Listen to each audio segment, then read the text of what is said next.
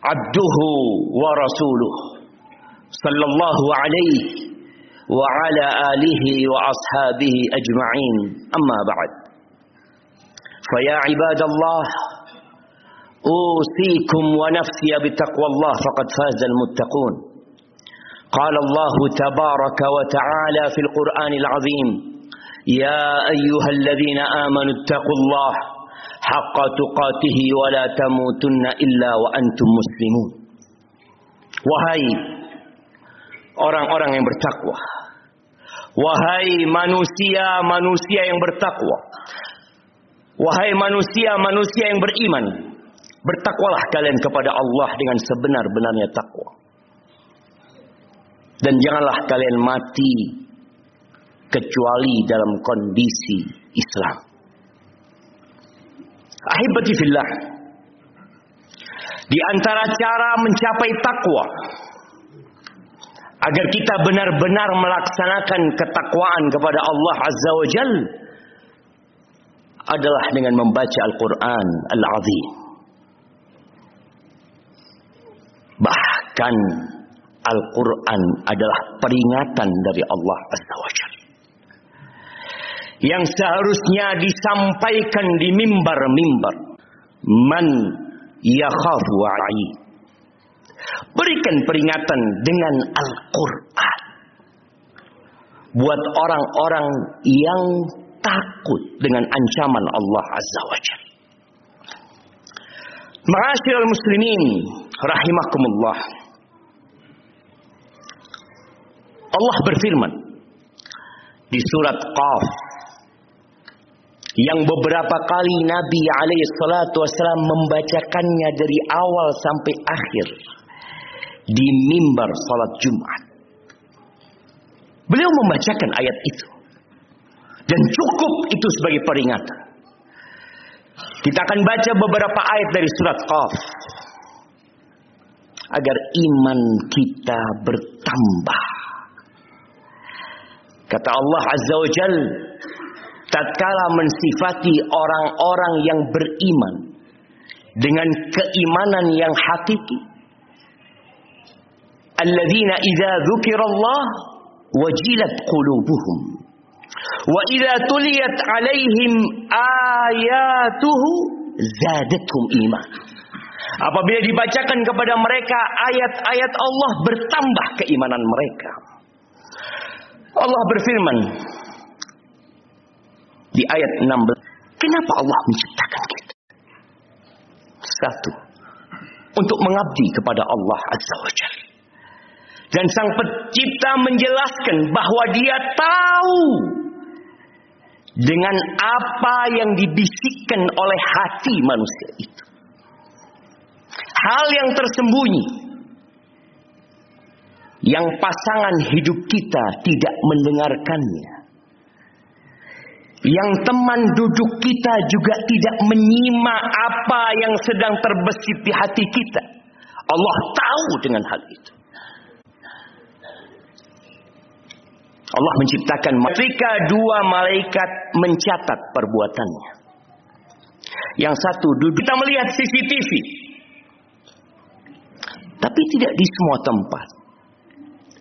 Bahkan C C T V dilarang di tempat-tempat yang privasi. Ternyata malaikat selalu hadir. Kadangkala orang mengingkari apa yang dia ucapkan,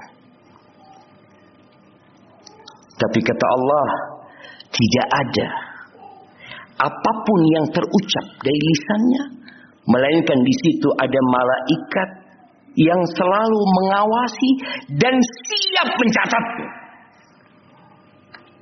Nggak ada ceritanya mereka tidur. Pengawas, security keamanan, kadang-kala dia capek dan tertidur. Di sini ada malaikat yang terus mencatat apa yang engkau ucap. Makian, atau dia pernah mengatakan cerai yang seharusnya istri tidak boleh lagi kumpul dengan dirinya, tapi dia merasa tidak.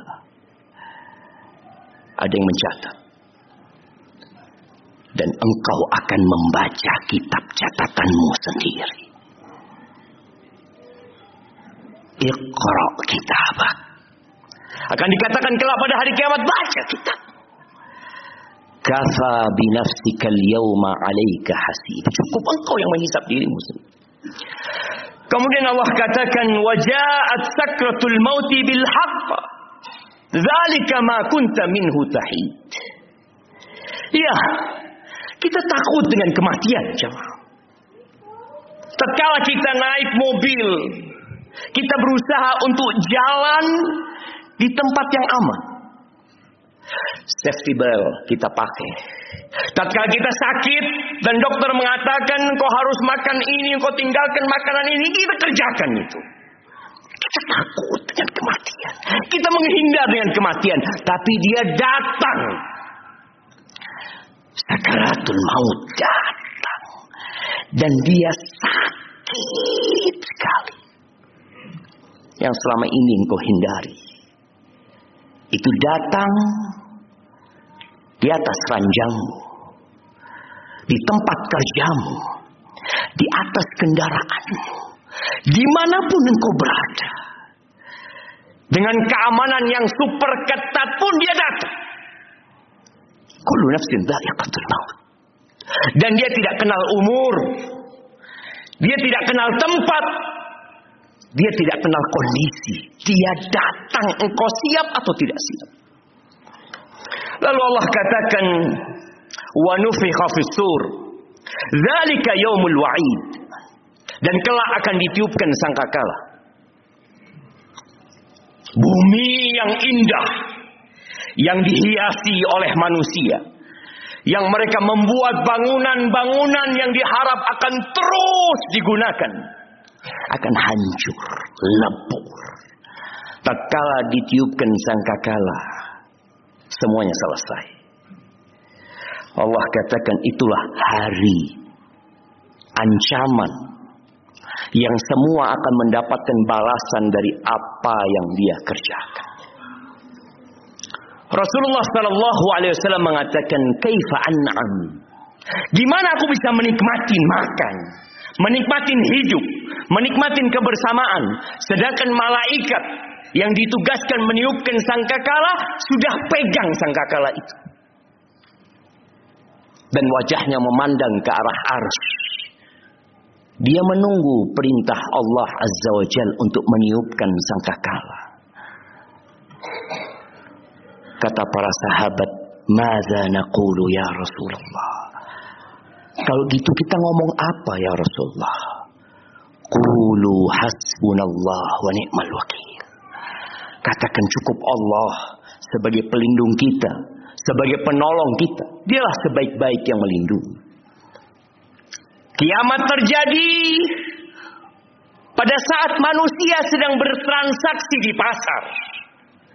Pada saat manusia sedang membangun bangunannya. Jangan dipikir kiamat terjadi orang semua menanti. Tidak. Mereka sedang beraktivitas. Dan dia datang, kata Allah, la ta'tikum illa baghtah. Dia datang dengan mendadak. Lalu kata Allah Azza wa Jalla, wa ja'at kullu nafsin ma'aha sa'iqun wa syahid. Allah ceritakan bagaimana manusia dibangkitkan dari kuburnya. Malaikat yang mencatat, yang mengawasi. Dia bangkit dari kuburnya. Ada satu malaikat yang menggiringnya. Dan ada satu malaikat yang akan menjadi saksi buat dia. Laqad kunta fi ghaflatin min hadha. Fakashafna anka ghita'aka. Fabasarukal yawma hadid. Sungguh kata Allah, kamu lalai akan terjadinya kiamat. Engkau lupa, engkau lengah. Kita kalau sudah sibuk dengan pekerjaan kita, kita sudah sibuk menghitung keuangan kita, kita sibuk dengan perencanaan-perencanaan kita, kita sibuk dengan masa depan anak-anak kita. Di mana ada masa depan di muka bumi ini? Tatkala Allah sudah menetapkan bumi ini akan hancur, engkau berpikir masa depan. Nanti masa depan tatkala engkau dibangkitkan dari kuburmu. Maka Allah katakan, laqad kunta fi ghaflah. Engkau lalai selama ini. Hari ini engkau melihat.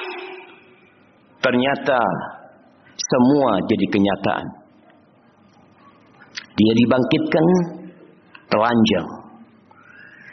Sampai sandal pun dia tidak mengenakannya. Digiring ke padang mahsyar dengan satu malaikat yang menggiring dan satu malaikat yang dap- yang bakal menjadi saksi. Allah katakan wa qala qarinuhu hadza ma ladayya atid. Dan malaikat yang menyertainya berkata, inilah catatan perbuatan dia ada pada aku ya Allah. Ini catatan semua yang dia kerjakan. Semua yang dia katakan sejak dia baligh itu berkaitan dengan dosa sampai dia mati. Kalau ada amalan-amalan dia yang mungkin setelah mati masih bersambung, itu pun akan dicatat. Malaikat mengatakan semuanya ada di sini. Lalu Allah katakan alqiya fi jahannama kull kafarin anid. Lemparkan olehmu berdua ke neraka jahanam semua orang-orang yang ingkar dan keras kepala. Siapa orang yang ingkar? Kata Allah, manna'in lil khair mu'tadim murid. Orang yang terlalu cinta dengan hartanya sehingga dia tidak mau berbagi dengan hartanya. Dia tumpuk, dia kumpulkan. Ya, tapi dia juga belanjakan hartanya di jalan-jalan yang tidak boleh dia belanjakan. Dia melampaui batas dalam kehidupan ini. Hidup penuh dengan keraguan. Alladzi ja'ala ma'allahi ilahan akhar fa'alqiyahu fil adzabis syadid. Kata Allah, dia adalah orang yang menyekutukan Allah dengan Tuhan lainnya, maka lemparkan dia ke azab yang keras.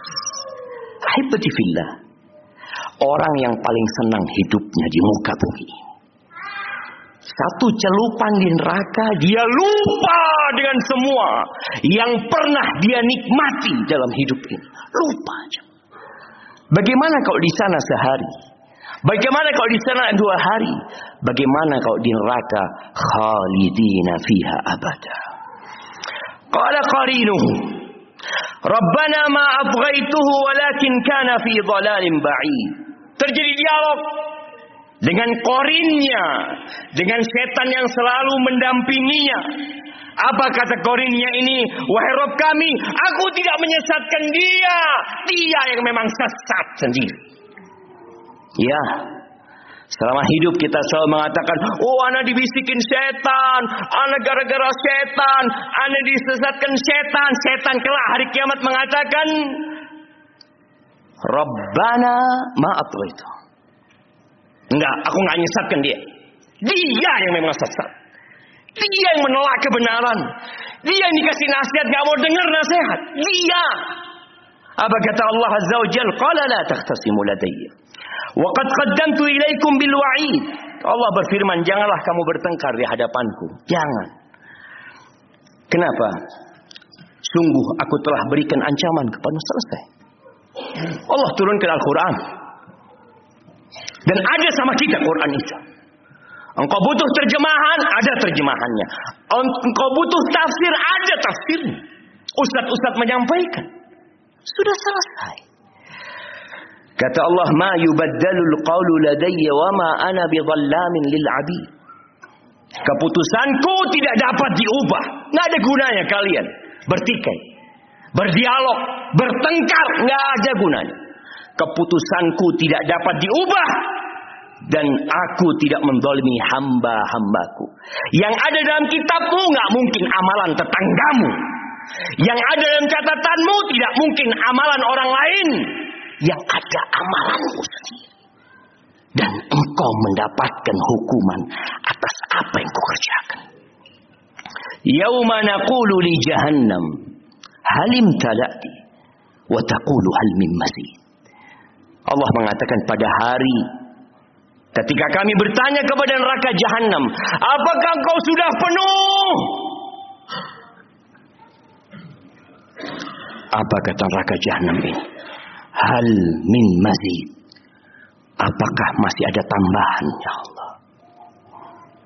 Nggak ada ceritanya neraka penuh sampai Allah yang membuatnya penuh. Aqulu qawli hadza wa astaghfirullah li wa lakum wa lisairil mu'minin wal mu'minat fastaghfiruhu innahu huwal ghafurur rahim.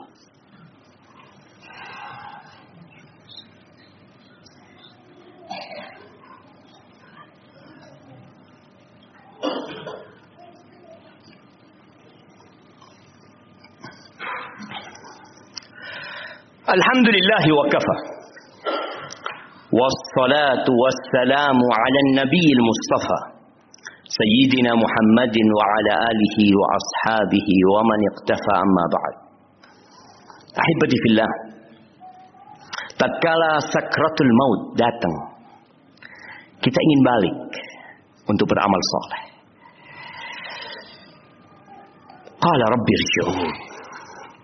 Balikin ke aku, ya Allah. Mau apa dia? La'alli a'malu salihan fi matar. Aku ingin beramal soleh, ya Allah. Sekarang kita berada di tempat, berada di lokasi yang kita bisa beramal soleh. Jangan ditunda. Segera beramal soleh. Dan ini Jumat terakhir di bulan Jumadil Akhirah. Pekan depan kita masuk ke bulan Rajab. Habis bulan Rajab kita masuk ke bulan Sya'ban. Habis bulan Sya'ban bulan Ramadan. Ulama-ulama terdahulu, para salafus saleh menjadikan bulan Sya'ban itu kunci pembuka untuk kebaikan. Saatnya kita mempersiapkan diri untuk Ramadan mulai bulan Rajab. Mereka mengatakan syahrul Rajab Syahruz Zar. Bulan Rajab itu bulan mulai bercocok tanam kita. Bulan Syaban Syahruz Saqi. Mulai kita benerin tanaman-tanaman kita, kita siramin ya, kita perbaiki, kita jaga. Wa syahrul Ramadan Syahrul Hasad. Dan bulan Ramadan bulan panen. Kenapa sebagian kita nggak pernah bisa di bulan Ramadan panen dengan hasil yang bagus? Imam Syafi'i enam puluh kali khatam di bulan Ramadan. Kok bisa? Sebagian mereka khatam tiap hari. Mereka sholat malam. Mereka puasanya benar. Kok bisa? Mereka persiapan dari bulan Rajab. Mereka menanam di bulan Rajab. Mereka sirami. Mereka pupuk di bulan Syaban. Masuk bulan Ramadan, mereka tinggal panen dari apa yang mereka lakukan. Maka ahibati fillah, siapkan, rencanakan, catat, perhatikan dan dievaluasi persiapan kita menghadapi bulan Ramadan. Hari ini hari Jumat, harinya bersalawat kepada Rasul sallallahu alaihi wasallam. Allah mengatakan innallaha wa malaikatahu yusalluna 'alan nabi. Ya ayyuhalladzina amanu sallu alaihi wa sallimu taslima. Allahumma salli wa sallim wa zid wa barik wa an'im ala abdika wa rasulika sayyidina wa maulana Muhammadin wa ala alihi wa ashabi ajma'in. Allahumma ighfir lil mu'minina wal mu'minat wal muslimina wal muslimat al ahya' minhum wal amwat innaka sami'un qaribun mujibud da'awat. اللهم إنا ظلمنا أنفسنا وإن لم تغفر لنا وترحمنا لنكونن من الخاسرين. اللهم منزل الكتاب مجري السحاب هازم الأحزاب اهزم أعداءك أعداء الدين يا رب العالمين. اللهم انصر إخواننا المستضعفين في فلسطين. اللهم انصر إخواننا المستضعفين في فلسطين. اللهم انصرهم على عدوهم يا رب العالمين. ربنا لا تزغ قلوبنا بعد إذ هديتنا وهب لنا من لدنك رحمة إنك أنت الوهاب. ربنا آتنا في الدنيا حسنة wa fil akhirati hasanah wa qina adzaban nar. Subhana rabbika rabbil izzati amma yasifun, wa salamun alal mursalin, walhamdulillahi rabbil alamin. Allahu akbar, Allahu akbar, ashhadu an la ilaha illallah, ashhadu an